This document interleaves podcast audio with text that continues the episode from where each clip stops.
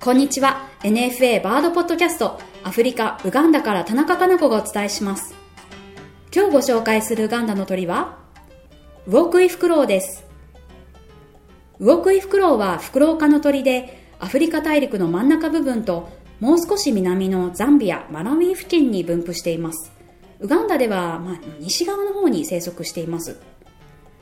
えー、くちばしから尾の先までが60センチ前後とかなり大きめなんですね。で、羽を広げると153センチもあって、でも体重はやっぱり鳥ですので軽くて2キロ前後です。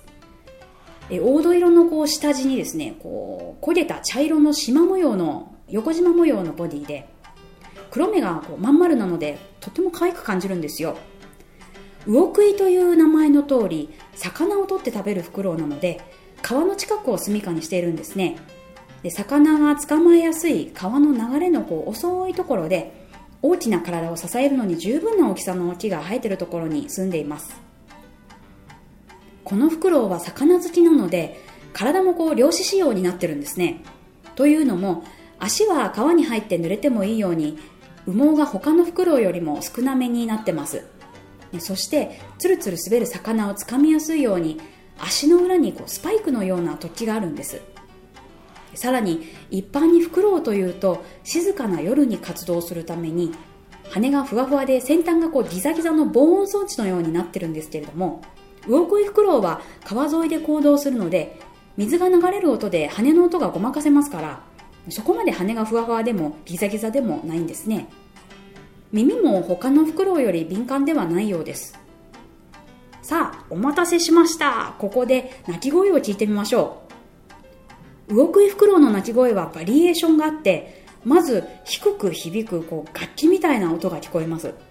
で続いて高いトーンの遠吠えのような声が聞こえます。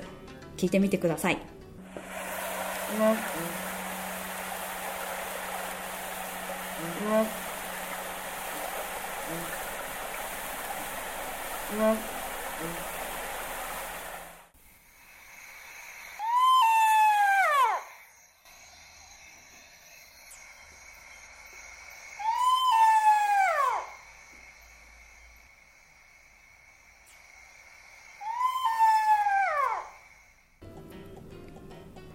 いかがですか？最初の鳴き声はこうホルンの寝音みたいなんですけれども私には不思議とこうカンペイちゃんの気の抜けたこうあへにも聞こえるんですよね。で後半の高いトーンはフクロウとは思えないこう声ですよね。夜の森で聞くとなんか別の怖い生き物なんじゃないかなってこう勘違いしちゃいそうです。さてここでちょっと真面目な話なんですがこのウォークイフクロウ最初にお話ししたように大木が生える川沿いでしか生きられなくて森林未法伐採の影響で住処を失ってしまっていて数が減ってるんです。いつまでもこの面白い鳴き声が森で聞こえるといいんですが